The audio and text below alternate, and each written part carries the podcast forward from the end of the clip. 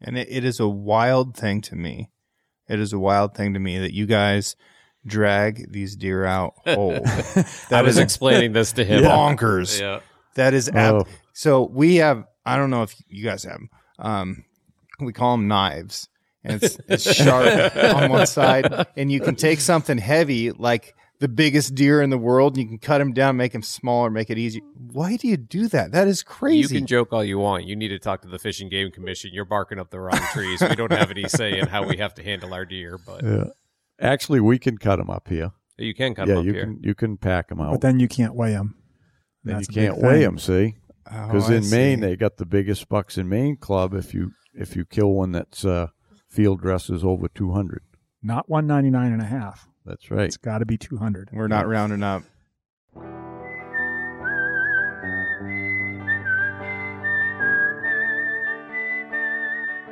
These are stories of outdoor adventure and expert advice from folks with calloused hands. I'm James Nash, and this is the Six Ranch Podcast.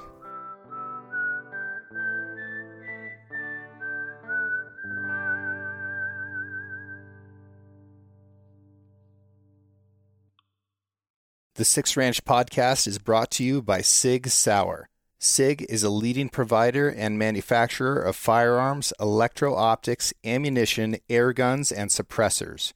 For over 250 years, Sig Sauer Inc. has evolved and thrived by blending American ingenuity, German engineering, and Swiss precision. Today, Sig Sauer is synonymous with industry leading quality and innovation, which has made it the brand of choice amongst the U.S. military, the global defense community, law enforcement, competitive shooters, hunters, and responsible citizens. Sig Sauer is also a premier provider of elite firearms instruction and tactical training at the Sig Sauer Academy located in New Hampshire. For more information about Sig Sauer and its complete line of products, visit sigsauer.com. Welcome to the Big Woods Bucks podcast. I'm your host Hal Blood, and uh, down here at Pileland Lodge again with my co-host Joe Cruzy, Hello. and we're doing something a little different tonight. We're gonna. Uh, it's the end of muzzleloader season. we shooting deer, Hal? That's different. Yeah. If you'd shoot Oh. one, it'd be different. Yeah. no doubt. We're kind of doing a dual podcast. Uh, we got some guests here from uh, Sig Sauer, and and uh, they're one of their ambassadors is from Oregon, right? Yes, sir. And it's um, Six Ranch. Six Ranch, not Sex Ranch. Yeah, Six Ranch. Six Ranch. Six Ranch. the Sex Ranch is entirely different. Yeah, it's the Six Ranch podcast. So we're going to uh, kind of record this together, and it'll go out on both podcasts. Honored to be here. Thank you for uh, for letting us do this. Yep. And uh, you got a co-host too, huh? Yeah, so I'm I'm James Nash with the Six Ranch Podcast and uh, Six Ranch Outfitters, and then we also have Mr. Patrick Hanley, who you guys have heard from a lot recently, from uh, Sig Sauer as the rifle and ammunition product line manager. Yep, I've been at Sig Sauer now for four years, and uh, I formerly came from. Uh, I've been in the gun industry now for ten years, and uh, it's uh, close to home here to be sitting here with Mister Nash, who I've been going out west with, and bringing him here into a little bit of walk in our life, so he can see what it's like hunting in the east. He's got a little culture shock, don't he? He sure does. I don't think he's ever seen anything like this in his life. I think we're giving him uh, uh, something that uh, something he'll take home and remember from here. Yeah. A few more trees on these hillsides here and there. You do have uh, a few more stems per acre. They're not, you're not quite as big, uh, a little bit closer together. Um, you can't really tell if you're walking on ground or water most of the time. Yeah. Yeah, but it's it's even more fun when you get about six inches of wet snow on them hillsides there, trying to get up over them. I bet. What do you guys do for traction in that? Do you wear micro spikes on your boots or do just rubber boot and slide around and cuss at things? What's a micro spike? I don't know. We just use rubber boots. Okay. They You can get and they you know why get we- slippery. You've Yeah. probably realized why we wear rubber boots, right? yes, sir. It's pretty wet. yeah. Yeah. A lot of water. You can you can be walking up on a mountain somewhere and go right up to your knees in a like a it, this really spring seeps or something, but muck holes right up to your knees, right in the middle of a hardwood ridge or something. So it's I- just I get the sense that occasionally in the summertime you will see a mosquito or two. yeah, we'll get a few of them around, but they're not too bad. Uh huh. Not during the daytime anyway. No. Actually, I lived down when I lived down on the coast on the ocean. They were worse down there. I, you know, it's a lot of, you know, there's a water from the ocean, and then there's a lot of backwaters that wash up, and you you couldn't go outside the house at, in the evening down there, but up here we can. If you live in the higher ground, like I live up on a ridge, and mosquitoes aren't bad up there. It's down around the water. They're pretty bad sometimes, but So how's how's the hunt been this week? Uh, sparse. Uh, I think we uh, we we got in here the first day, and we were pretty optimistic when we saw the snow had hit the ground. And we got out yesterday, and uh, we had made our way around and saw a decent amount of tracks. I I did. Uh, I think me and uh, the people I were with, we saw a good amount of tracks. But I know you guys were driving around quite a bit trying to find anything whatsoever. But literally, we found a. Uh, we found like a track that we were able to cut in and i think it was in an area where you guys were just talking about and we started working our way in and we ended up finding a decent buck that we followed for probably about a mile and a half and then by the afternoon yesterday it was just back to dry ground yeah. and we lost it and couldn't get any further Yeah, this has been one of the most difficult muzzleloader seasons I've seen in quite a while. I I've been trying to figure it out because it's it's really a big lack of deer movement. It's like it's like the end of last week. The light switch got flipped off. I mean, everybody was tracking snow. You know, when we had tracking snow some last week, it, you know, everybody was on tracks. But then all of a sudden, I mean, we me and Jerry have covered some ground this week and haven't seen much for tracks. You know, we tracked one big one Monday with some snow up high, and we never even it, it dropped down low and got out of the snow. But that was a real good one, and and uh, other than that, we haven't found another like real big track. You know, we've seen some buck tracks, but nothing. Nothing huge, and and all that travel, and not even a lot of doe tracks. I think they're not even.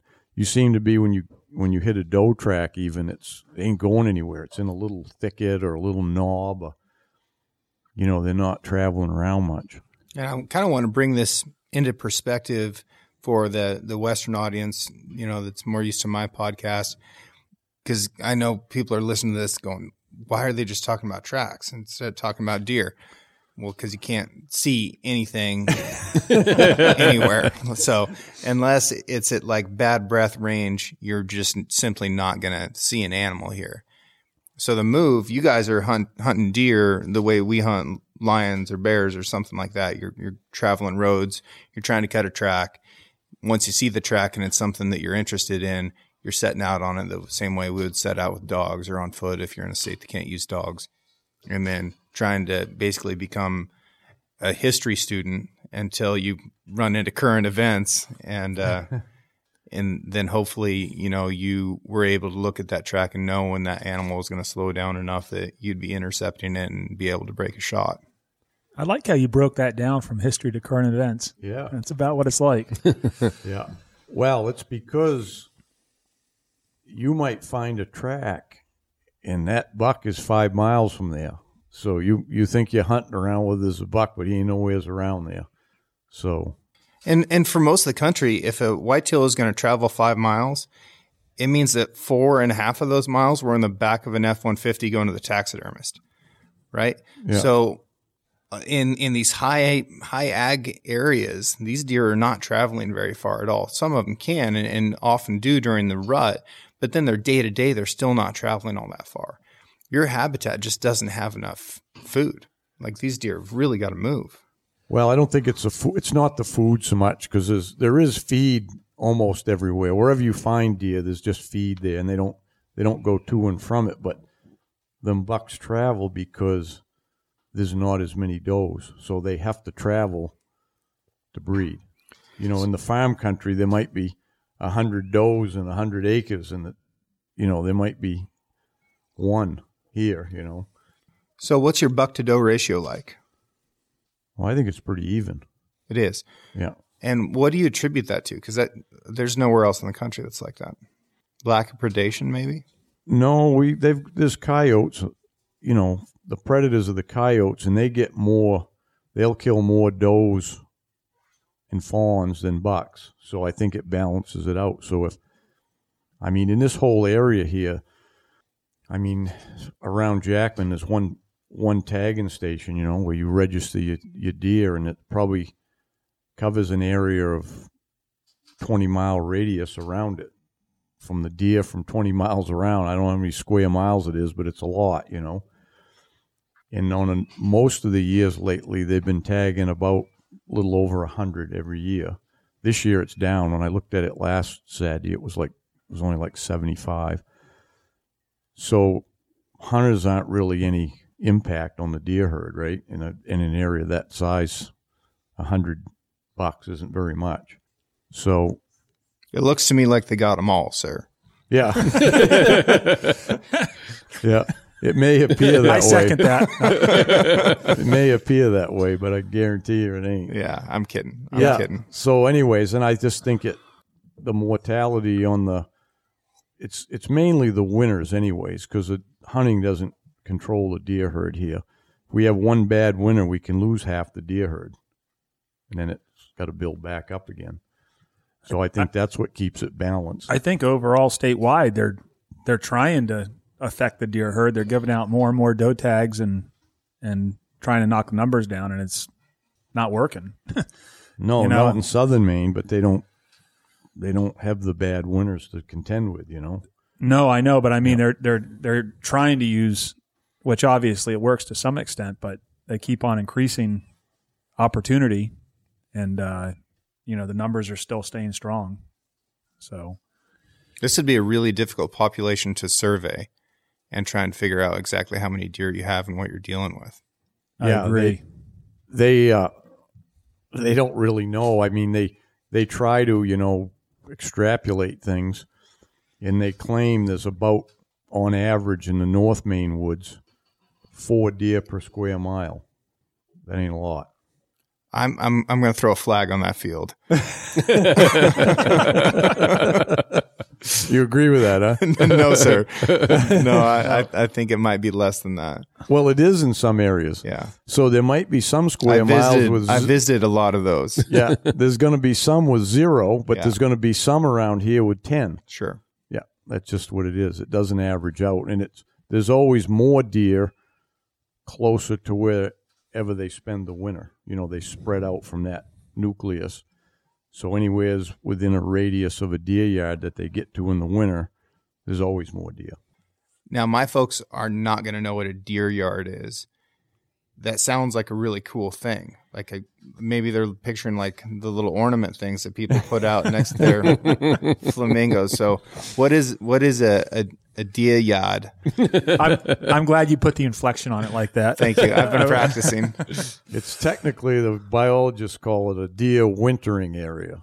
Okay, So it's like your elk; they go to a wintering area, right? sure. Mule deer, anything. Yeah. Right. Same thing here. Yeah. They they migrate to a wintering area that has a canopy of spruce fir and cedar that holds the snow up and gives them shelter and there's feed in it, you know.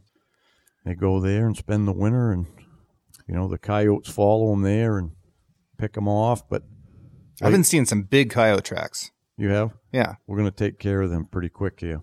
Getting the hounds fired up. Promises. Yeah. Promises. What kind of hounds Use they mostly use in running walkers. Yeah. for for running coyotes? Yeah, yeah. Hmm. And uh, running is in the deep snow. You know, when you get that deep powder, because the coyote's got to jump, and the hounds are behind, and they Coyotes making a trail for them. yeah they catch them pretty quick in the deep snow. Interesting. That's another Yeah. thing that you, you're not seeing very much. There's some folks out west that use catch dogs. Um, yeah, they use them greyhounds. I've seen uh, videos of that. they use greyhounds. They use a lot of uh, a lot of terrier mixed dogs too, though. Um, Yeah, So they'll they'll bring out some curs while they're calling, and curs will dog a coyote in, and then they'll send out that terrier, and the terrier will kill it. Yeah. These are bigger terriers, you know, Idaho Shaggies and things like that. They're 35, 40 pounds. Is that is that the videos I'm seeing where they're running with the trucks across the big open fields and then they just they open the, that's the greyhounds. I think that's the ones I've seen. Is they let the greyhounds out, and the greyhounds run them right down in the fields. But here, it's it's again, it's different because you've seen the woods, right? So it's the same for the coyotes. You know, the dogs have to run them. They don't see them until they coyote plays out enough where they catch up. Or quite often, or most of the time, actually, we're shooting them the coyote like crossing a trail or a, Right. a road or some pack, something packed like that. From a person who's hunted out west for coyotes with James and spent my whole life out here, it is completely different. And quite frankly, they are without dogs out here. They are incredibly hard, which is why I think the the coyotes out here are they're pretty much killed by chance. A lot of the ones that I see, at least, they're people who are out deer hunting. They see a coyote walk by and they take a shot at it. I, I don't think that they're as as uh, intentionally hunted as they are in the west. And just the reason being it's the woods are so big out here. Like having gone out and seeing what you guys do the country's so big you can you can make a 500 yard shot at a coyote and and Well, thin that herd out pretty quick. Yeah, Yeah. and, Ain't and gonna out, get any closer. and out here a lot of times in the snow you go out and you put out a predator call and you come back to leave and you see those prints right behind you where he walked out and circled behind you to check to see what the scent was before you had a chance to even see him. So it's it's a very different world for predators out here they have a very very easy way of maneuvering around without anybody knowing they're there There's a lot of wildlife here. So I've seen, I've seen bobcat tracks. I've seen fisher tracks. We saw an ermine today. Um, lynx. You must have seen some lynx tracks. I didn't see any lynx Oh. tracks. No, There's that would that would have been cool. A cool. lot of Yeah. lynx around. Are there? I saw one right on the Spencer Road the first week crossing the road.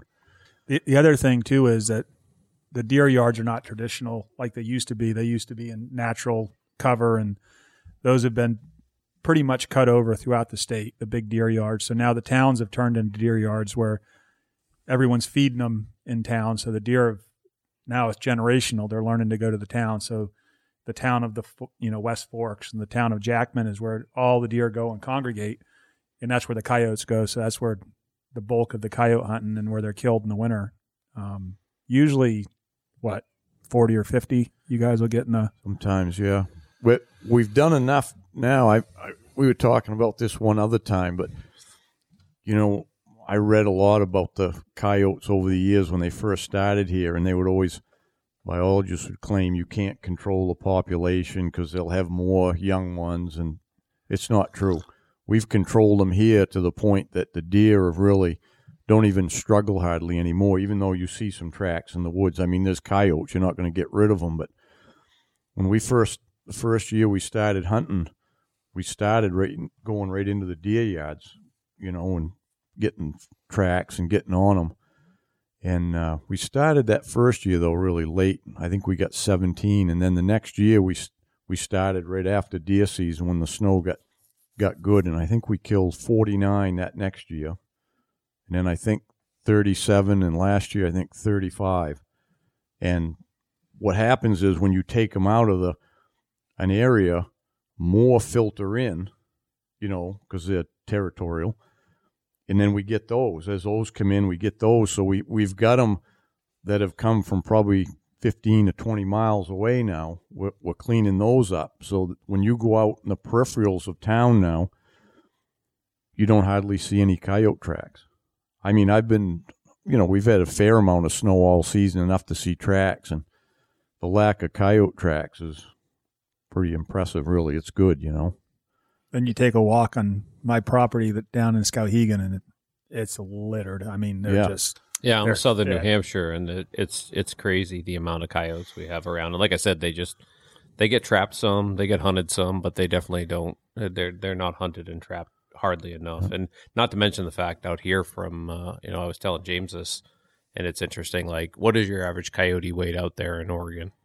28, 32 pounds. Which we, we can get some big dogs out here. Some of these coyotes get pretty good. Some of these females out here, especially, get pretty good size. It's a it's a it's a good deer killing animal. Which Yeah. when I go out west, I'm always surprised that not as much out where you are, but some of the parts of the west, how small some of the the coyotes are compared to out here in the east. Well, they are little, and a pup of the year won't make 20 pounds. You know, they're going to be in the teens, high teens. Mm-hmm. And pe- people look at them and they look all fuzzy and stuff, and they're like, you know, they don't understand how small that target is. You're trying to hit a coffee cup. Yeah. Well, here we get them. Uh, the biggest ones are around fifty, Yeah, that's and then plenty big coyote. yeah, we get a lot of them around forty. You know, thirty-five to forty. A lot of them that size. Then the pups probably run twenty-five, something like that. I bet as brushy as it is, you have a hard time getting a good pelt off of them. No, no, I think the hides are pretty good. I know the guys, the guys that trap them here, and then the ones that we get, one of the guys takes them and skins them, and it's really the only fur now that's worth much money, you know. And they've been getting a hundred bucks with some of them now. Yeah, it's been great. yeah. have been awesome. There's no, a they got a nice hide, most of them. there's a lot last year in North Dakota that sold for two hundred twenty dollars No kidding. per coyote in the lot. Yeah, Really? That's crazy. Yeah, that would turn up the coyote hunting probably if prices stayed up like that. yeah. Hunting and trapping. There's a You bunch know? of people in Maine now doing it with the hounds, but there's a lot of people that also hunt over bait. You know, they put, you know, bait. You know, they use Deer carcasses and deer, yeah, you know, anything, beef, you know, go to the slaughterhouse and they put a pile out there. And because the coyotes are hungry in the winter, you know, so they go to them bait piles and you can hunt all night here. You know, you can hunt with a light at night and everything. So some of them guys where there's a lot of coyotes, they, they get quite a few that way. But it's, you got a lot in time invested for each one with, with the hounds. I mean, last year we had a day we, we killed six in one day, you know. Nice. That's our record day. We've had a couple of five days, but six is the new record. those are those big snowfall days, Oh yeah, deep snow and yeah. You get about eighteen inches of powdery snow there, and chases are pretty quick. Have you ever come out west and hunted lions or bobcats? No, never have. No. I think you need to do that. You need to come out and hunt lions. Yeah. Um, it is so up your alley with with this combination of what you're doing with coyotes and you know your lifetime of tracking deer. It is really really interesting, and you'll see levels of houndsmanship that have exceeded you know anything I've experienced anywhere else in the world. So it, it's a neat thing, and I think that you would have a lot to contribute to those houndsmen in the in the way that they're tracking lions because you've got to help those dogs out a lot Oh yeah. And uh, and then you'd probably learn something that you could bring back here and and and maybe um, kill a deer. Maybe. is that uh, is that one of the things you guide for out there? The cat hunting? So I do, but um, Oregon you can't use dogs. Um, you can use dogs for bobcats because evidently a bobcat doesn't have a soul, but a mountain lion does. So we can we can we can run the spots off of a bobcat, but we can't run um, bears or lions anymore. Um, did when I was a kid, but uh, it changed in like 1992 and 93, somewhere in there. Got put on the ballot, and uh, and our Portland said no. So, um, but uh, Yeah, but no, our we- Portland is turning into your Portland though. Yeah, But Yeah. not, believe it or not, I've been to both. They're not far apart. yeah. Well, um, so we're we're hunting our cats the same way you're hunting your deer, except that when you're following that track and you get to a spot where you think that lion may have stopped and made a kill or bedded up for the day, you're going to try and call him out of there, and it'll take you know three or four hours probably. And if you're wrong and he walked out of that canyon and into the next one, then you're just wrong and you're out of luck. Oh yeah. So like predator calling. It's predator calling mixed in with with what you're doing with with the tracking. Oh, interesting. I don't know if I'd have the patience to sit around for four hours and call. but Joe might. I could. I sat for a long time yesterday. Uh, and then I got up and left and said, I'm not sitting anymore. what You- I've seen for deer movement, I wouldn't sit five minutes. well, I, it was it was down uh, it was down Oh, there yeah, in our little below. spot down yeah, Oh, that, yeah. that Lee showed me last year. Some guys do just try to walk them down, and uh, and I know dudes who have who have straight up walked the lion tracks down until the lion got in a tree, and uh, they ran out of tracks and started looking up and found them and killed them. No guy that did it with a longbow, so it can it can be done um, with uh, with just the old left foot, right foot. That might Yeah, be that might be your hunting more right your style. but you probably end up going a little bit farther than I would. I'm hoping deer start climbing trees. Yeah, Sure would make life easier, wouldn't it? yeah. Oh, that's interesting. Yeah, it is. I always like hearing about different hunting strategies from all over. And the only cat hunting I've seen, I know Rick.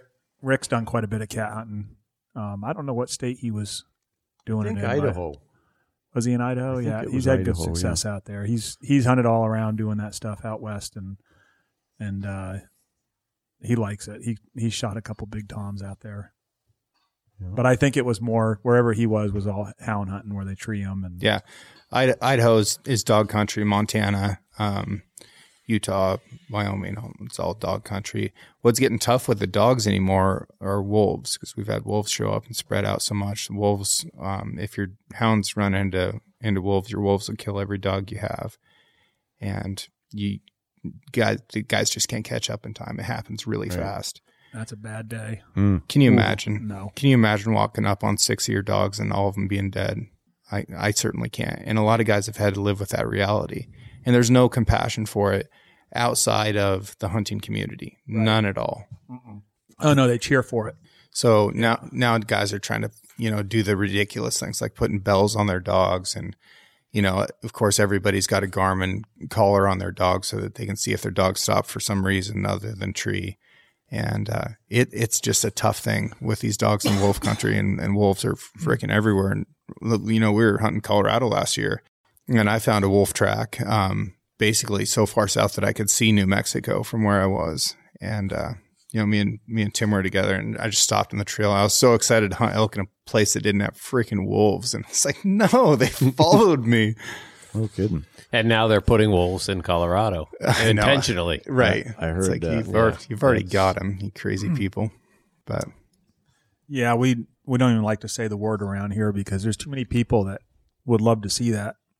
sure. You know, they want to see him here and reintroduce him. And I think it's uh, our coyotes already have wolf DNA. That- That's part of the reason they're They do. They've got seventeen percent. Yep. they're Uh, a bigger species. Is one of the reasons they've got mixed in with wolves somewhere along the line. But man, do we lions and wolves?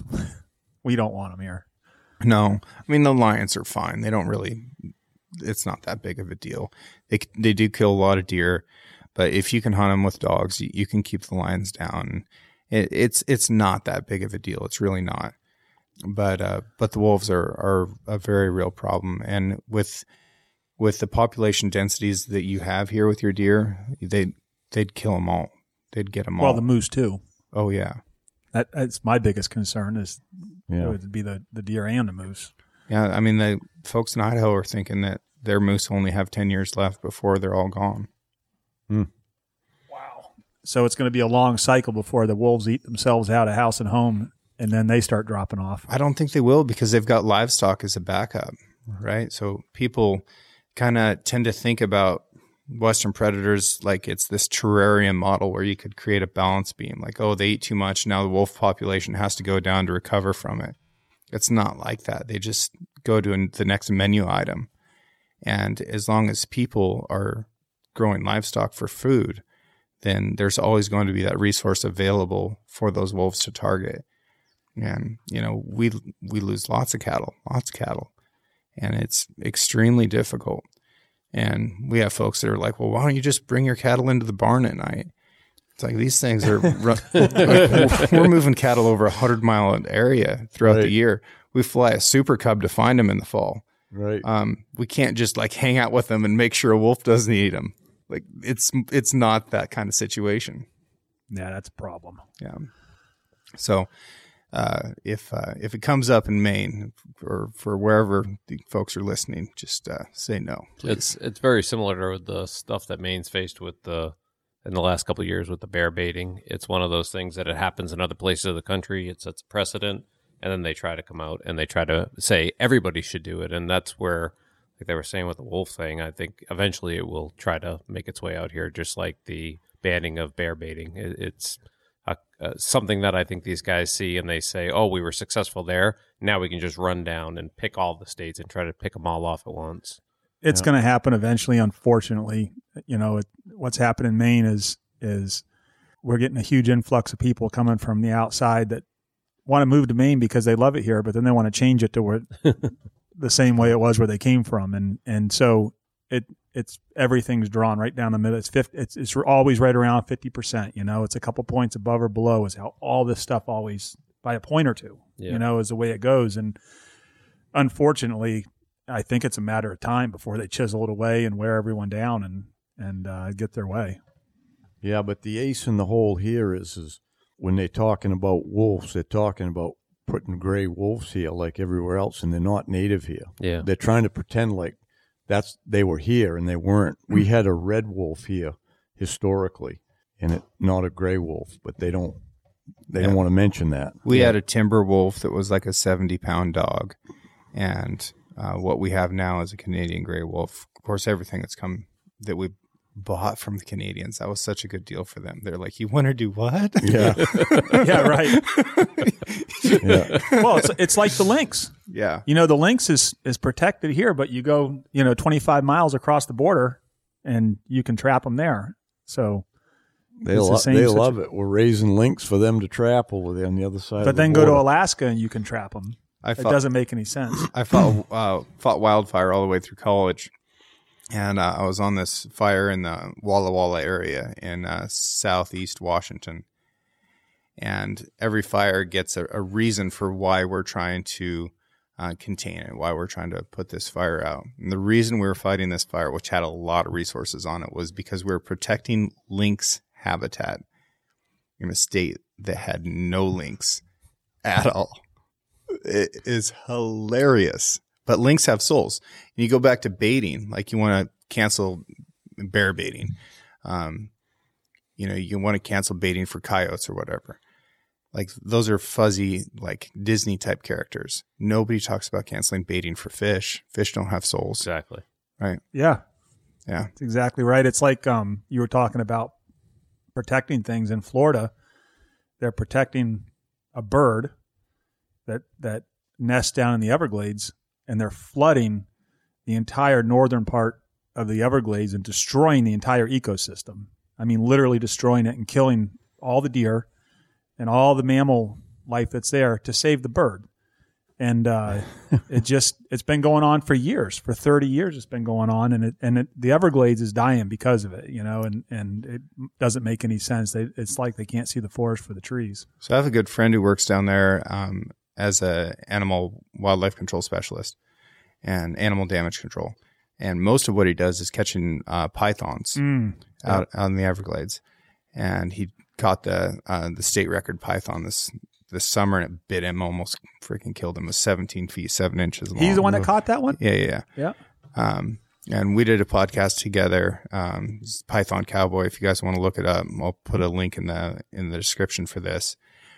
But his um, his concept of the Florida panther, the mountain lion and the Everglades, was that there was way too many of them, and that was the primary cause of the loss of the key deer. Yes, it, it it's um, and that's something. So I grew up out in the Everglades, and and what's changed ever since I got out of it about 15 years ago. The big thing that's changed is the explosion of the cat and the pythons, Yep. and it's it's really along with high water is is changed uh, you know the Everglades uh, drastically. Totally. You know, it, Yeah. it's it's not even the same place that I used to go to out there. And the cats, I follow some of these pages online, you know, these big cat pages where you know the people that love them down there, and it's a matter of time till there's a, a really bad cat person conflict down there because you know it's it's just growing. You know, it's it's the the panthers are right in suburbia down there, and uh, they're not small; they're big. I mean, Sure. um, And they don't have to be. Like if your nine pound house cat like decides that today is the day it's going to take you on, you're going to get hurt, right? Yeah. So you add, you know, a magnitude of 10 to that and you're in real trouble. And, uh, and that's the smallest end of a, of We don't line. get to uh, trap bobcats. You guys still have bobcats up here, right, for trapping? You're allowed to trap bobcats. Yeah, but we don't have a lot of them in this area anymore because I think the lynx has kind of outcompeted them. They're they're uh, they're still they're actually becoming more prominent in New Hampshire again, and we started seeing more and more. And they actually tried to put a bill in to trap them, um, and I think it got shot down immediately, or it went through and got shot down after everybody realized what it was. It was one or the other. But I, I having released a couple of bobcats and traps before, I don't think an, a cat needs to be very big to hurt you because I'll tell you what, they are not a fun animal to release. Pole or not, they are not a fun animal to release. I told you about the plywood technique, right? Yeah, I think I'm going to try that next Yeah. time because it's it's a little unnerving trying to release one of those things. And eh, like I said, I, we, we've been seeing bobcats eh, in the area where I'm like I'm down by One Winnipesaukee and that area. Growing up, I never saw bobcat. They were always very protected for that reason. And it seems like lately they're just they're they're growing in population very very quickly, but there hasn't really been anything to address it. They tried, like I said, but there's no hunting season, there's no trapping season, they're still protected, and then you cross over the border over here, and you guys are actually able to hunt them, but now you're facing another species of them, so it's it's crazy. Yep. Yeah, there's a lot more in southern central Maine. There's plenty of bobcats. The guys seem to think they're increasing, but not in the north. You you ride up in this north country now for bobcat tracks, and you'll all you'll see is lynx. Yeah, Rick Rick shot a 45 pounder down there in my place in Skowhegan and it only had three legs. jeez. Yeah, 45 pounds with three legs. That was a big fat son of a gun. yeah.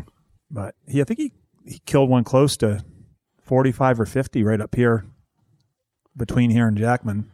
Yeah, I years think it was 45 right over here. And then uh, Paul Laney got one up here that was 49. But that's been, Those are big cats. yeah, that's 10 years ago, you know. Yeah, yeah, it's Yeah. been a while. I don't hardly ever see bobcat tracks. You said you saw one, though, huh? You know, it might have been a lynx. I I've never seen a lynx track before. It just looked like a bobcat track to me. so Well, it'd be a lynx track would be quite a bit bigger. it was a good sized track, but it just wasn't in my mind at all that it was even a possibility. Yeah. Yeah. I bet that's what you saw. Yeah. Yeah, the northern part of New Hampshire and Maine, it's pretty much lynx. That's cool. Well, Hal, I read your book. You did? Yeah, I did. I liked it. Which I learned some one? stuff from it. The big wood, the the one that looks like the shirt that I'm wearing. Red and black check. Yeah. Um, so I think that there there's a lot that Western hunters can learn from from the way you're tracking. Would you be willing to take a couple minutes to just talk through the the 101 of of tracking a deer? Find a good track. What's a good track look like? Well, you know what I've learned over the years is I've hunted a lot of places from here to Ontario and Montana and Adirondacks, and in the tracks, a, a good track is different in different areas. So here in northern Maine, northern New Hampshire, we have a northern borealis whitetail, so it's a different subspecies than everywhere else. It's a spruce fir forest whitetail. Some reason they have the biggest feet and and uh, supposedly they were the biggest bodied ones. Now I know out in the farm country there now in Alberta and Saskatchewan they get them big bodied ones too and stuff. But uh, their their feet are much bigger than any of the other ones. So here I look for a track that's you know like I call them three by threes, but they're not really square like that. They're I like to see one three inches wide, three and a half long. You know, the real big ones are a little over three wide, four long. You know, just the the hoofs. You know, and then you get the big dew claws behind it, and it could be six or seven inches long, where you see the dew claws. That's the ones that get you excited. And it, it is a wild thing to me. It is a wild thing to me that you guys drag these deer out whole. I That was explaining this to him. bonkers. Yeah. That is ab- Oh. So. We have. I don't know if you guys have. 'em. Um, we call them knives, and it's, it's sharp on one side, and you can take something heavy like the biggest deer in the world, and you can cut him down, make him smaller, make it easier. Why do you do that? That is crazy. You can joke all you want. You need to talk to the Fish and Game Commission. You're barking up the wrong trees. We don't have any say in how we have to handle our deer, but Yeah. Actually, we can cut them up here. you can cut yeah, them up you here. can you can pack them out. But then you can't weigh them. then you can't weigh them. See, because I in Maine they got the biggest bucks in Maine club. If you if you kill one that's uh, field dresses over two hundred. Not 199 and a half. That's right. It's got to be 200. We're not rounding up. Yeah. Yeah. So you could kill one that weighs 200 the first week. He might only weigh 185 the last week. That's why you guys are hanging them by their head. You don't want any of that blood leaking out on the ground. That's right. and that's also why you don't cut the nutsack off. Uh huh. That's good for a pound. Maybe two Depends on, on a the big one. buck. Yeah. Depends on the buck. oh Lord, slippery slope. Uh, so that's it's. I guess I think part of that is is because when you're way you kill a buck and you're a mile or two back in the woods, you ain't coming out for a pack frame. The buck's coming with you when you come out, No, sir. And you ain't gonna come back in. You don't want to come back in again. You've been staying pretty close to the road this week, huh? I'm I'm saying I'm absolutely 100% coming out for a pack frame. You are okay. Really? Yes. Yes. You got, geez, there's four of you here. Yeah. You got Well, friends here for a reason. I I've actually been so I've been dragging bucks my whole life. I, I lived in New Hampshire, and when I went out west, it was a it was a like a, a cultural difference for me. The first elk I shot, I was like, okay, I'm quartering this thing out here, and I'm I'm bringing everything back with me, and uh, it, it it is different, but I think there's the, the the part that gets missed a lot that I see out here is that there is something rewarding about dragging a buck out in New England, just because where, you guys are out west, one of the things that I realize is so many people are given opportunity each year to shoot a mule deer or a whitetail. Where out here in New England, we just don't have the opportunities frequently. Like some people, to them, it is just that is like your chance that you just got a deer that you may never see again for the rest of your life. It, it's it's a pride thing, but it's also something that part of the experience out here, I think, is dragging that deer out. And I've gone through some some hellish drags, and they don't feel like a hellish drag at the time if it's a good buck and you worked hard for it and you. It, it's it's more or less rewarding. You forget about that part of the experience. It's just it's a it's a lot of work, but it's it's one of those things that you will you, you don't you it's part of the entire overall package of shooting a New England deer. you bonkers. explained that very well. I agree with you 100%. And it, it's Yeah. like you almost look forward to the pain because that's, you know, it's kind of like when moose hunting, it's changed a lot over the last 10 years, I would say, where there's a lot more people that are cutting moose up and packing them out now, where it used to never be done. It, it would, you know, you just wouldn't kill one far back. You'd, everyone killed them close to the roads. There was more moose. That's the way everyone hunted. Now it's changed where people are getting off the roads and everyone's cutting them up more and, and kind of doing it that way. And, and, uh, and now it's to the point where we look forward to cutting them up. It's like, all right, we kill a big, you know, a big bull back where it's got to be packed out. It's like, oh, you know, who cares? Let's cut it up and pack it out of here. Back when I was younger, I used to drag them out myself, but now I call for help. Actually, this year I dragged mine. It was only about a third of a mile, so I got it. wasn't real heavy either, one one eighty five, so it went pretty good. when I, when I was a kid, I'd see these pictures of, of you guys, right? Um, in in catalogs or magazines or whatever, you know, dragging a, a full bodied buck. I thought these road hunting sons of guns, you know, they must just be shooting stuff hundred yards away or from a road or whatever. But you know, it, it's it's not the case. You're you're going, and it's not. This isn't a clean couple miles either. Um, it's tough. It's really difficult what you're doing. Um, I, I think that you're crazy people. so, so you you found you found a track that's that's that's bigger than my future. Oh yeah, we got off track. Yeah, yeah, we got off track on tracking, yeah. and and uh, now what? You've decided that this is the one. Usually, when you pick one up in the morning, it's made in the night. Obviously, right? Maybe it's made an hour ago. Maybe it's made eight hours ago. There's some ways you can tell. You know, depending on the temperature and stuff, you can get a educated guess. But usually, it's going to be somewhat older. You know, within you know, it's usually a few hours or half the night, and I just go right along on it quickly because, like I said, that buck might be five miles away. So if you poke along on it, you're never going to catch up to it. So I just go and read the track because when you read the track, you live in the deer's life, and that's it. You go along until you find out, figure out what he's doing, and I call it getting his mindset. Whether he's checking does or early season, he's probably just wandering a little bit, and then he's going to feed and lay down, and so you know you just have to figure that out. And when you think he's laying down, you got to slow down and try to get a look at him before he be sneaky. What makes you think he's going to lay down? He uh, generally they're going to feed around quite a bit. You know, they'll wander and feed, and then usually they'll go uphill, up either on a bluff, up a ridge, or something, with a vantage point of their backtrack. That's almost always. If it isn't, it's this time of year when they get real tired. Sometimes they get they get lazy and they don't they don't take the time to do that, and they kind of just lay right along on the track on level ground or something, and they make mistakes a lot. You know, this muzzleloader week, but typically they're staring down the back track for something following them.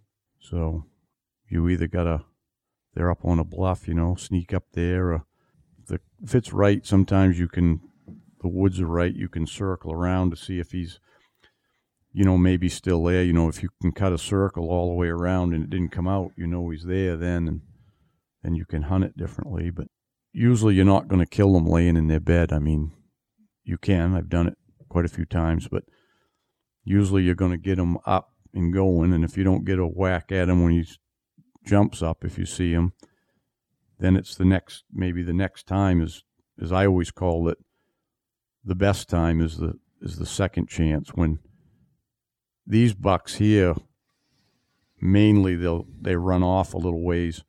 Might only be 100 yards might be 500 but whatever it is they usually wait and see if something's coming after them you know? I mean they, they've just grown up being chased by coyotes and that's a natural predator and if, if a coyote's coming it's going to come quick on them so they wait and if nothing comes i i wait a half an hour when i when I jump a buck and he goes, I just sit down and I wait a half an hour because he, he'll go off and he'll wait and you'll see it written in the snow, his, his tracks where he's standing there kind of pacing, looking back. Then when he figures the coast is clear, he goes about his business. He might lay back down. He might decide to stay up and just go off and check does again or whatever he's going to do. But now he's on his feet, so it's easier to kill him when he's on his feet walking than it is laying down staring at his backtrack, right? So then you got to be sneaky and read the track, what he's doing again, and pay attention, peek over the knolls, and the cards line up, you catch up to him in the right place and get him. If not, you'll be chasing him all day. Once he knows you're after him, and that, that's when the chase is on, and you got to get creative. One of the reasons I thought that this would be such a cool podcast is I grew up reading your books too, Hal, and I've tracked in this country since I was a kid in New Hampshire and Maine. And after going out west with James, his comment to me the first time we went elk hunting is, "Why do you walk so much and you never stop and glass?" And I was like, I-, "I don't know what you're talking about. This glassing stuff. You just keep going until you catch up." And it was kind of a, a, a culture shock for me to realize that when you go to different parts of the country, the hunting is just not the same. I mean, eh, eh, we don't have the areas out here to look and scout for bucks from hillside to hillside. You're just you're you're you're tracking them down until you catch up to them. And when I went out west, it was really interesting. The first time I hunted with you, like this guy is James is a wizard with like we'll go out on the hillside and I'll be sitting there like, all right, we're gonna go up this mountain and this, and they'll go, hey, there's elk up there and there's elk over there, and I I, I literally like even with the intent of him telling me where they are through the binoculars, I still can't see what he's talking about. Yeah. Because he's so accustomed to that. Right. And you get out here and it's that that's that's how we live. That's how we hunt. And it's it's pretty interesting because when you start going to different parts of the country and you start learning how people hunt differently just because of their their environment, it, it we have to be we have to be the way we are out here in order to be able to be successful, where the same thing is true with you guys out there. And you learn how to cut miles back by making sure that you go up to a place that's worthy. We're out here, it's just, we're going to find a track and we're just going to keep going until that happens. Like you said, you go five miles just to catch one deer, and you have to know everything you're looking at is correct, or you just chase a deer for five miles that you wish you hadn't chased all day long. Yeah, it's quite common to chase one, you know, not chase, but I've tracked many of them all day long, 10 miles or more, 12 miles, whatever. and you never catch up to them. You spent the whole day trying to get caught up, and you don't. Just don't. If they don't stop, you're not going to catch up because you can't walk. You can't run as fast as one can walk. So that's a reality. But you keep doing it day after day, and eventually you get the right track on the right day and the right weather, and guards line up. But one thing I, I've hunted out out west quite a bit too, whether for deer and elk and but I and and even before that, just turkey hunting. We started turkey hunting here. I don't know, twenty years ago or something. But I figured out something by hunting other things. It was a lot easier for me to hunt other animals because I could hunt these deer up here. Not bragging about that, but I'm but you've seen the country now. You see what we do. Once you can track or even hunt and kill deer here, everything beyond that seems easy to us. I'm not saying everything's easier, but it's easier for us because it's I think it's the fundamentals, you know what I mean, of of paying attention to the woods and you know, being alert, you know. And I when I first went elk hunting, I couldn't spot them elk either, you know, yeah, there's three over there and I'm looking, I'm like, where the hell are they up there? You know, but I, I learned you look for the color, right? Yeah, Yeah, definitely. You look for the color, and then once you say, "Oh, well, that's how you do it," then it's okay. But Yeah. the strategy of, for me, the strategy of trying to trying to kill that elk you can see is really quite simple to me. You know, Yeah, no, it, it, it certainly uh, it certainly can be, and the the things that complicate it with elk is that you know they can smell you from over a mile, right? um, and what the wind's doing here is, ain't what the wind's doing over Right. there. So, and then they're a very different animal at different times of year, and you know when we're hunting hunting elk, it's a it's a calling show if it's in the rut at all, and if uh, if you're into rifle season, it's a totally different deal, and you're gonna deal with temperatures that you know may start out at 100 degrees in early season and be 20 or 30 below at the end of the season. So the animals' behavior and then the hunting terrain and and uh, and the weather is just going to change a lot throughout the year. Sure. But I would ag- agree that that fundamentally this is a very very strong base to become any other type of hunter. And if folks are wanting to improve themselves as hunters, this is a must for them to come out and do. Because if they even if they don't come out here and ever see a deer, just like I'm more than likely not going to see a deer. I'm learning a lot. You know, uh, Yeah. Tim and I cut a cut a track that was 24 hours old, and uh, there wasn't a lot of hope in me running that thing down and getting a look at it.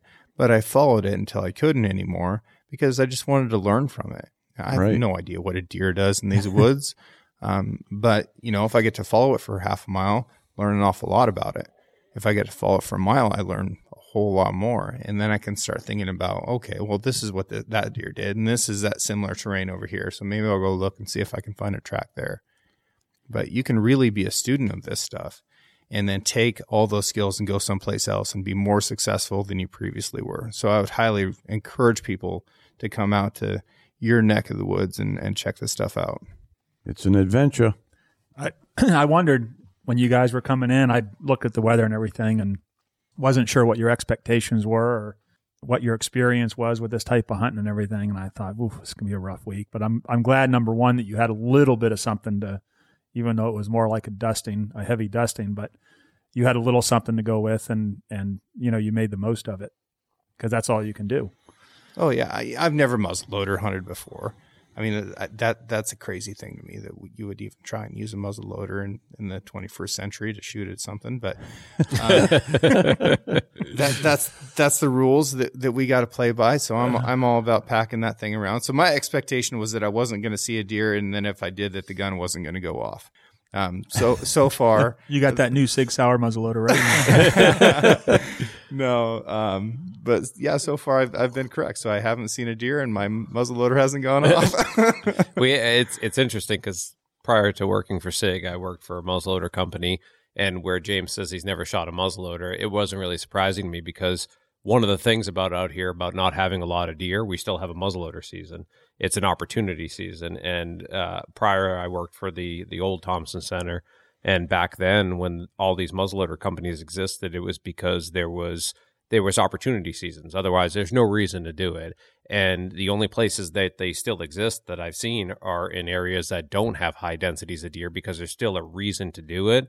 We we were facing as a company back then where states all around the country were like, "Hey, we have a muzzleloader season." Then it was like, "Okay, we have too many deer. Now it's a single shot season. All right, there's still too many deer. Now it's a bolt action season." It, and it would just eventually become they just had a really long rifle season. And muzzleloading in the Northeast is very different in the sense that because the density of deer is not as heavy, muzzleloader has always been either an early jump or a late last opportunity in the New England states because it's one of those things that we don't we don't have as much deer that we can throw something like that in there and have it be uh, something that people can look at and say like, wow, that's that gives me a second opportunity, or in my case in New Hampshire, an early opportunity at the season. And also, we have a lot of shotgun only cities and states in New Hampshire and southern Maine that you can buy a muzzleloader and you can hunt the entire season. And it allows you not to have to have a shotgun in, in some of those areas. So it's it was it was kind of interesting because I see it now happening across the country with crossbows. Um, at the time when I was there, Knight Rifles started off really big with pushing the muzzleloader seasons and then it progressed into all of these different states taking it on as an opportunity. And then when when it obviously started to get to the point where deer densities weren't being controlled in some of the the states that had muzzleloader seasons it fell off. And now the crossbow guys are using the same type of strategy of hey, uh, uh, an archer's never going to buy a crossbow. This is a rifle hunter that can help you take out more deer. And so the states that have high densities of deer are now opening up crossbow seasons the same way muzzleloader seasons were popular at one point. Mm-hmm. And I'm not trying to bag on muzzleloaders here. Um, I think that they're a very good tool for this this type of this type of hunting. Because the reality is, I'm sure you get some patient deer that um, stand there after somebody misses, but for the most part, they don't got to go very far before you can't see them anymore. well, and these guys over here have it. Like I said, it, it's much different over here when you're doing a late opportunity muzzleloader. Now you have two disadvantages. You have deer that have been educated. You have deer that are out of the rut. They're tired, and now you're throwing in a single shot muzzleloader that you hope you make one good shot when you have that opportunity. In New Hampshire, for us, it's we start right around Halloween every year.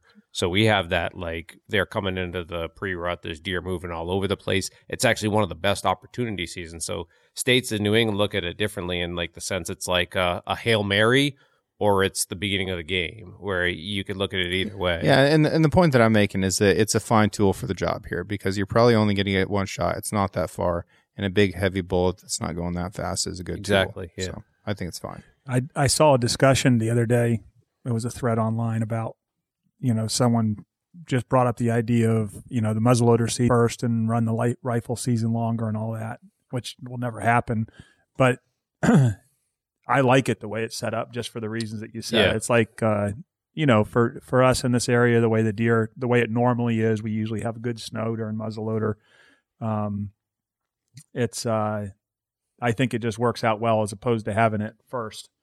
Uh, you know, no one would. I think the state makes more money because they're they're banking on the fact that no one's going to kill a deer with a gun, and now they're going to go spend that thirteen dollars and and you know then muzzleloader hunt, and it and it works well that way. Most states are a last season hail mary. It, yeah. It's one of those things where it's either a last season hail mary or some of the states like you know out in Ohio they have a like almost a mid January season that's like all the deer are herding up eating in the fields and they need to take a few more deer out before the season ends and they use it for that. But it, it's it is one of those things that like it, it it is better i agree on the back end of it because we unfortunately we, we have a three week rifle season but we have muzzleloader before that and it it changes the deer's behavior just because there's people in the woods.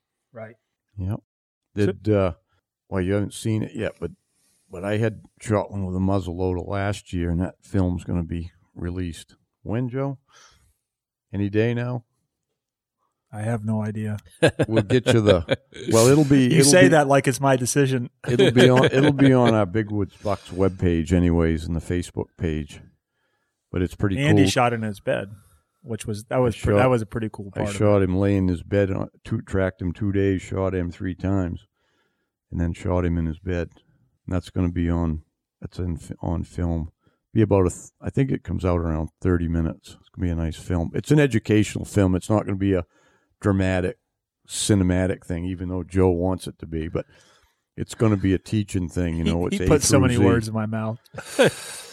I think that's kind of interesting too, James. That's was different to me about the West out here is um, in the West you're hunting with a long range rifle and your game is one shot.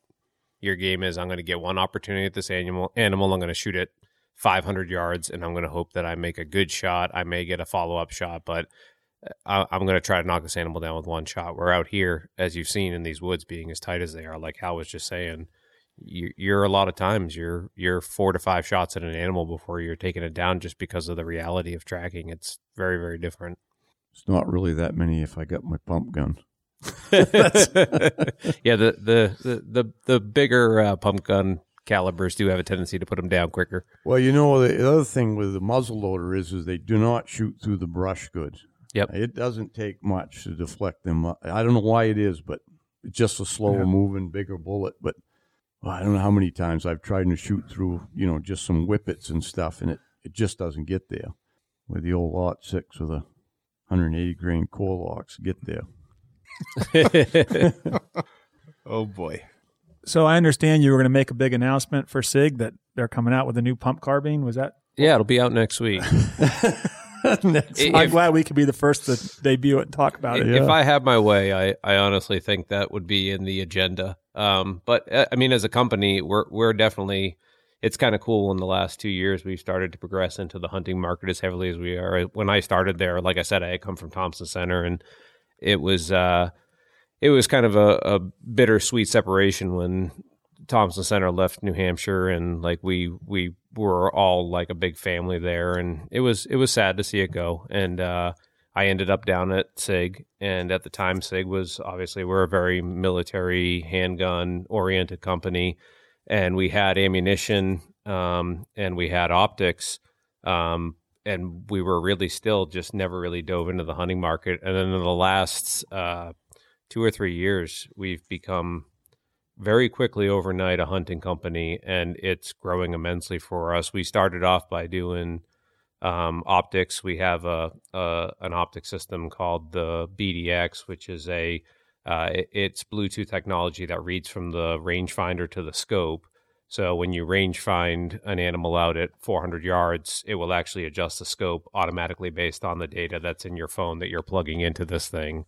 So you can make a shot Oh, I, Hal's going to be standing in line for yeah, that one. I, can can't tell. wait to get can- me one of them. These- they're, they're, they're incredible. We've had some opportunities out west that have just been amazing. Where like we went out this year, me and James went out and did a a, a, a mountain goat hunt up in Alaska, and it, it's just incredible. The, the gentleman I was with uh, the mountain goat at 328 yards, and you just watch the dot inside just adjust right to where it goes, hold on and shoot. It, it's incredible.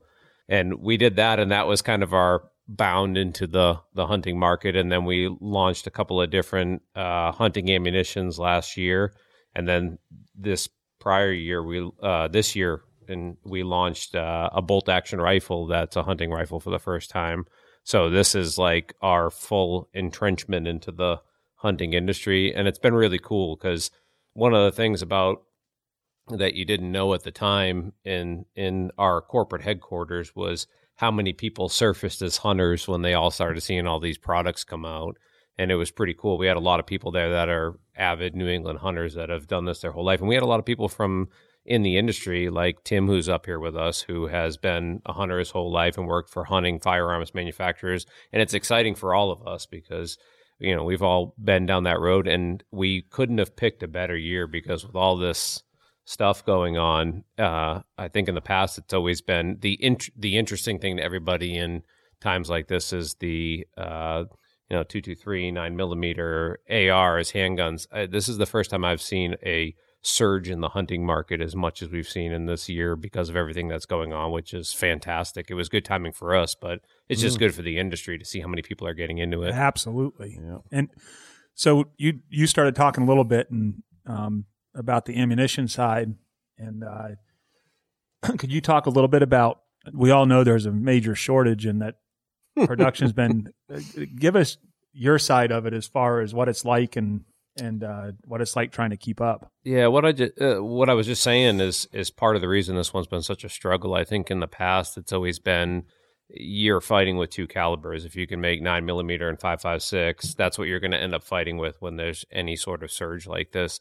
This one is not like that, and the reason being is we're talking to people all around the country that are saying hunting rifles are surging and everything is surging. So the ammunition companies aren't having the same situation that they've had in the past where it was just, you know, try to make two ammunitions as fast as you can. They're making 30 out six as fast as they're trying to make everything else because people are looking to try to get a little bit of everything right now. So from an ammunition manufacturer, it, it's tough because there's two things. One, we've we've learned in the past that um, ammunition is one of those things that we know that there are spikes that go up and down. Now, granted, in the last ten years, ammunition as a whole has increased significantly in sales. But if you decide to go, you know, ramp up to the point where you're just, you know, trying to catch up with this demand, you're going to be disappointed when it goes back down. So all the manufacturing companies for ammunition have gotten pretty smart to make as much as you can and try to be as good as you can on forecasting what the market is looking for. Try to get hunting ammunition into the market in the fall.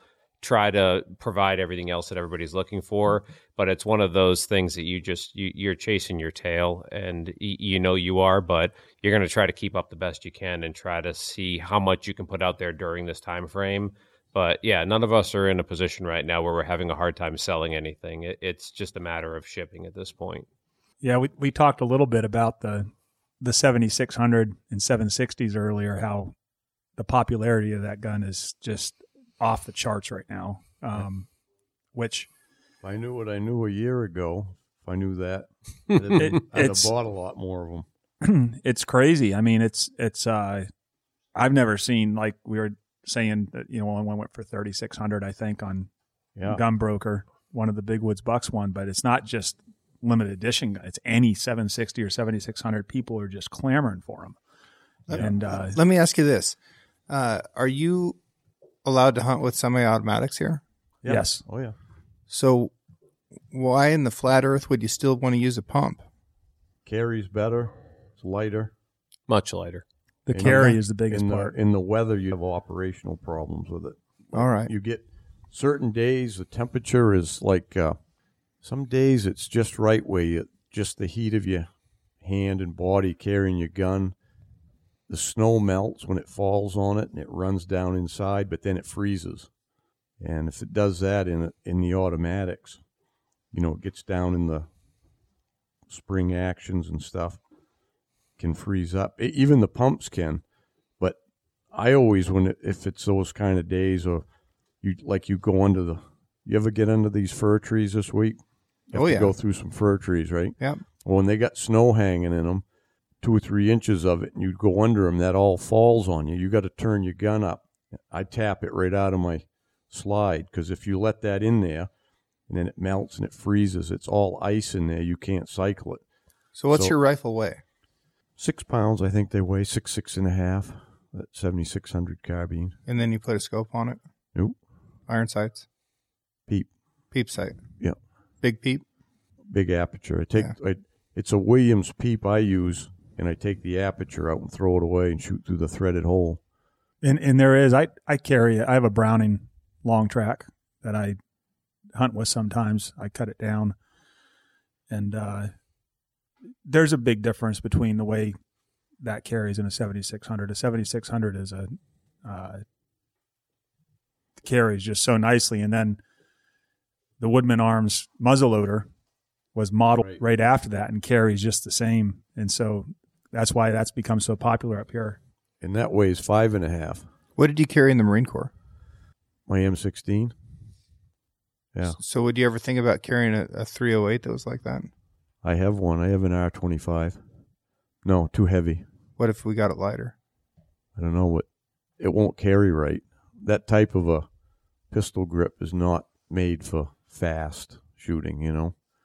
It also like the grip hanging down, it's going to catch on stuff and you know the old saying, "Pry it out of my cold dead hands." That's Hal in a seventy six hundred. Okay, uh, so I should, he will I should never. Give, I should give up at this point, or maybe five minutes I, ago. No, hey, I don't. I don't even use a different one. I use the same one I started with in nineteen eighty eight. And I've everybody said I, I'll get. I've got all kinds of them. When I get a new one, different caliber, people go, "You're going to kill a buck with that one?" I go, "Nope, I'm going to use my regular one." You know. Before I became a, a product manager, it was kind of interesting. I got to travel as I worked in more of a sales role at my company. And I, like I said, I grew up hunting here, and I always thought it was super interesting. I would go to states like Pennsylvania, and then I'd go out west, and you realize that pretty much there is no one gun or caliber at that that people will just flock around nationwide. Right. Like there's been surgence in you know calibers like the six five Creedmoor and things like that in the last couple of years, but at the end of the day, it is 100% geographical. Like I would go into Pennsylvania, and I worked at a couple places there, and, and they're a little bit similar to here. You know, a, a 7600 and a 35 Whelen pump was a huge thing down there. Um, but then I'd talk to people th- th- there, and they'd be like, you know, why would anybody deer hunt with anything but a six millimeter? You just don't hear Right. about six millimeter in a lot of these areas. And same thing out west, where a lot of guys are 300 wood mag. You come out here and you want a magnum action, or you want a long action. It's it's a 30 out six. It, it's it was always crazy to me, but part of what it is is exactly what Hal just explained. Is you become it's it's what you're the way you're hunting crafts what your firearm becomes in different parts of the country everybody has their way of hunting that is the most successful manner. And that was what i always found interesting about being a rifle manager was y- you can't just paint a broad brush. You can't say i'm going to make one gun and everybody in the country is going to flock and buy this. Every single part of the country has a gun that makes more sense than other places in the country. It's just it, it's it's 100% geographical caliber wise and rifle wise Yeah, like even here, everybody doesn't track. You know, trackers are still a minority. More of them are getting into it. More of them are trying it in the north because this will southern Maine doesn't get the snow to track that much. But but you have to have the rifle that's suited to that game, right? And it's got to become. I call it. It just becomes a part of you. You know, it's it's like an extension of your arm. You got to be able to shoot that take the safety off and shoot that in a split second sometimes. And that's why you, I always tell people just use the same gun. Don't don't bring two guns and try one today and one tomorrow. Doesn't work. Even even like in the past, I mean, I've always used my 7600s, got the crossbolt safety, but until Woodman Arms made this muzzle loader, I had different ones. I tried different muzzle loaders back when remember when Gonic had the oh yeah yeah, I had Oh, one yeah. of those. Yeah, yeah and uh, and then I had the uh, Omega. Loved it, but that hammer cost me several good bucks because I'm not used to pulling the hammer back in that extra second to get the hammer back because I'm not used to it. I have to think about it, pull the hammer back and shoot. It's too late. So that's why people have to get used to their gun. And here it's it is not just exclusively 7600s because there's a big contingency of guys that shoot 99 Savages, Winchester 94s. I mean, it's Same premise You know. too. Easy carry. yeah, You know, and, there and- is a lot of guys that use the semi-automatics, but whatever you decide to use, got to carry nice and be able to operate it quickly. So quickly. what you just said is interesting too, because all three guns that you've named are guns that are either hard to get in the market or are, gone, and that was one of the things that I found interesting about when I became a product manager in the rifle side years and years ago was that uh, I I found out really quickly that nothing sells like a shortage. And people get very, they get a gun. Uh, guns aren't like archery equipment. People don't go and say, Hey, I'm going to buy a new gun every single year. You buy a gun and you keep it for 30 years. It stays in your safe. You hand it down in your family. So it, it's one of those things where people would be like, well, there's no market anymore for that gun. And it, it wasn't true. It's just generationally, you were seeing people moving into new style of firearms because of what they were seeing on TV or what they were seeing in magazines. And so they, they changed the way that they are hunting. But as far as a, a demand perspective, like you just said, as soon as you know anybody says hey this type of gun is going away the market like it's crazy to see how quickly people just come out of the woodwork and say oh my gosh i never bought one and i should have and we'd Right. see, we, we'd see then they these. panic and try to find one. Yeah, then they're on Yeah. then they're on gun broker spending four times what the gun cost because they they got to have one and they screwed up and they never did it when they said they should. And it, it's super interesting Yeah. because it, the like I said, there- there's no easy way to look at it. Like when when you were talking about the muzzleloader for for years, I struggled with that idea of everybody in the country would want a 28 inch muzzleloader because we were selling a lot of them. And I never understood a purpose for it because your velocity gain was next to nothing in a 28 inch muzzleloader. But in the Midwestern states, it was a 200 yard gun. Everybody called it a 200 yard gun when I would go out there. Out here, it was like, how short can we get this thing without me getting in trouble so I can walk through the brush with it? Yeah. And it it was it's pretty interesting because when you work in a country, uh, company in the Northeast, one of the reasons we have James is because I can't understand how James hunts. I can make a gun that works perfectly for out here because this is where I grew up hunting my entire life. I know how to hunt out here. As soon as I go out and I hand him one of my guns, he looked at it and said, "You need to do X, Y, and Z because this isn't going to work for me, and here's why." And that's where we start bringing in ambassadors on our side because we, we don't we don't have an understanding of all the different markets. And when I when I worked at Thompson Center years ago, it was like everybody would say, "Why would anybody want this?" And it's because we all understand our products in the Northeast. But as you move around the country, it is it's incredible how different everybody is. I could go into one state and make a caliber, and I could sell everyone I could possibly make, and then I bring it up here, and everybody just stares at it, and no one wants to even look at it. And it's just, it's a lot of it, which is kind of neat, is it's it's hand down from generation to generation. Like when Hal talks to somebody, you're going to tell them a 30 six is the perfect caliber, just like I would tell my friend that. But if I ask James, his perception that he's going to tell to his nephew or his son is going to be completely different as far as what you should use as the perfect caliber. So it there, there's It's not six five Creedmoor. I think everybody at this table universally agrees with that. Like the the, the six five Creedmoor has gotten very popular as a caliber for us. Uh, we we do really well with it, but I do think it, it it's another perfect example of a caliber that took off in certain areas of the country because it's a flat shooting caliber and oh, it's super fun. It doesn't recoil. You can shoot a long ways with it. It's awesome. But It's just but it's a fad caliber. it is it is It's going to be around for a long time. Um, It's just that right now people can can shoot a steel target at 800 yards with it really easily, and they they don't do the math to realize that that bullet, while it's hitting the target, it doesn't have enough velocity to function. So, you know, being accurate is one thing. Having an, enough bullet to actually do some good once you get out there is a whole nother thing. Right. Do you think that the uh, the seventy six hundred it really it was really brought to to light by Larry Benoit's first book? You know, that was really the first um, Well, when it, people started. It may have been up here, but it wasn't because Pennsylvania used those for a long time because Yeah. they, they they weren't allowed to use semi-automatic, so they all bought. they're was- very popular in. Pennsylvania. And Okay. 35 Whelen was very popular in Yeah. Pennsylvania and the 7600 for a long time. It was it was popular in Pennsylvania before. It was. Oh, is that right? Oh yeah, Yep.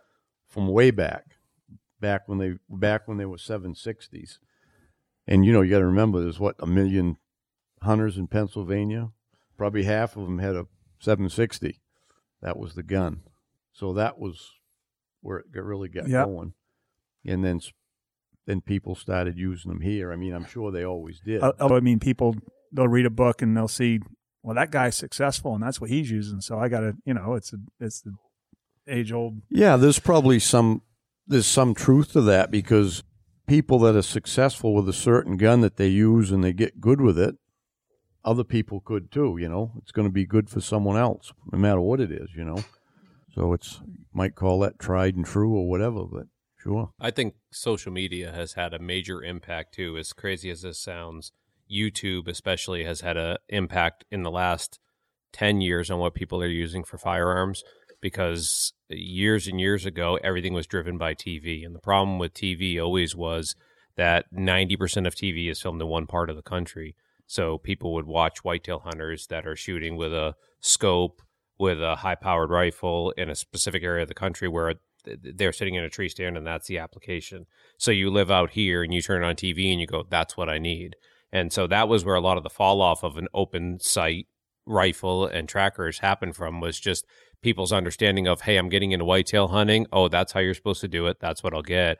And now that the surgence of, you know, like social media like YouTube and people being able to put up videos and show people other ways of hunting, people are exploring to see how you hunt in your specific area. You're no longer just, hey, how do you hunt? Oh, it's like that? No. If you've been out to Ohio, you know this is not Ohio. And you learn pretty quickly when you start walking through the woods. It, it's funny you say that. I, I found a channel that I've dog hunted some down in South Georgia uh, where it's it's just a way of life down there, you know, dog hunting for deer. And uh, so there's this channel that popped up in my feed, and I started checking it out, and it's a guy that runs a bunch of hounds dog hunting, and it is unbelievable how many followers they have, and it's the same. You know, they're running around in pickup trucks with radios and the whole nine yards, and that's all it is.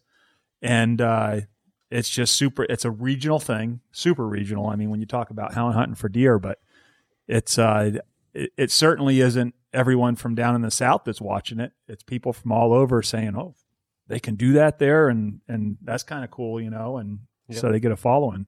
But it's exactly to the point that you made. You know, regional hunting's different, and YouTube is what's well. And I think YouTube, there. YouTube, and uh, media like that has created more people use it more for education, where they were using TV for entertainment.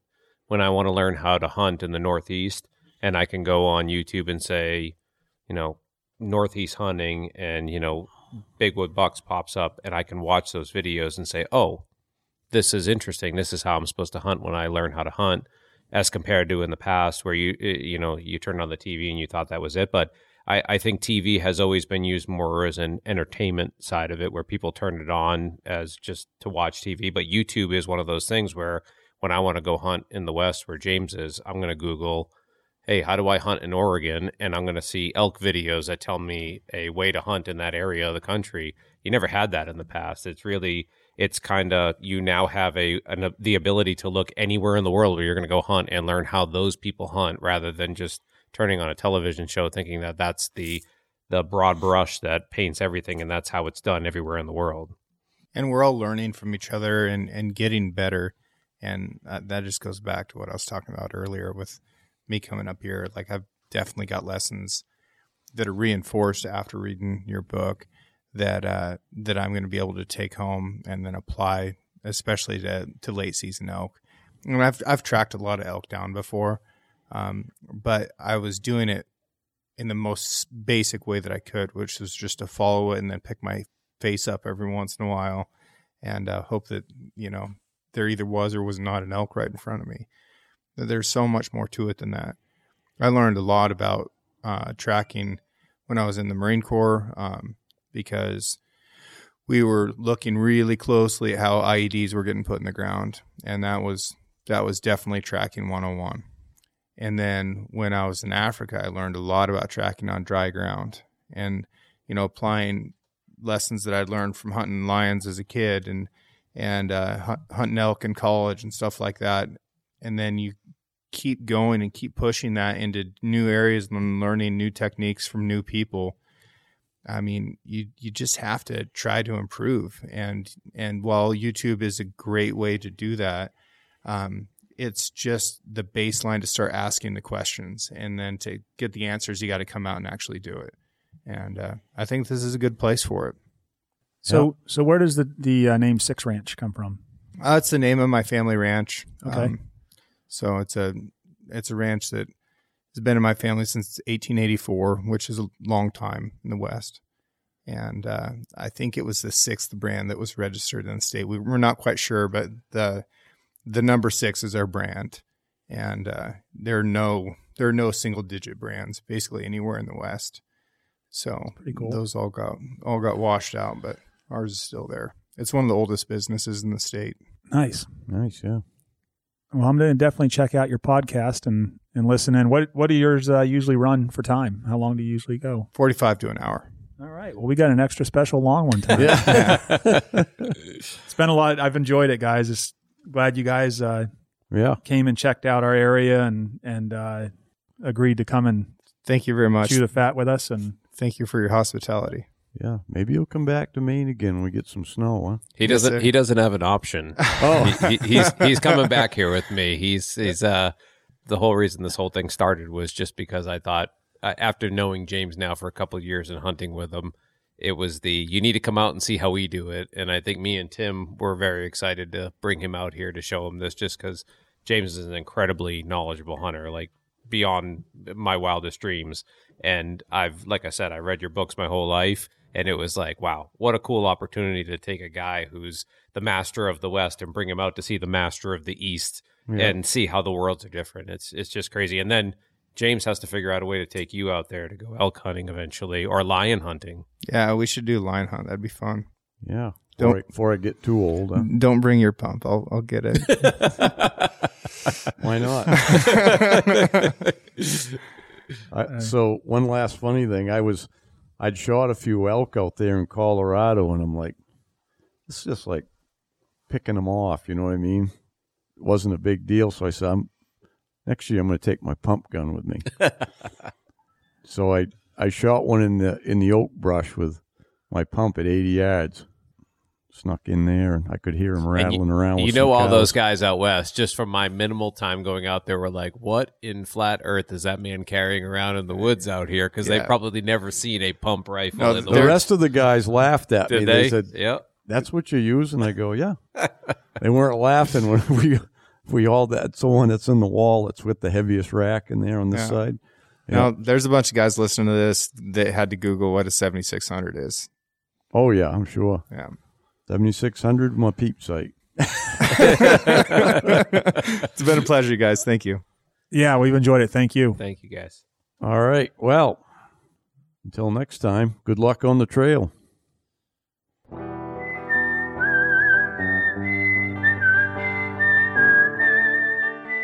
Thank you for listening, and I hope you enjoyed the show.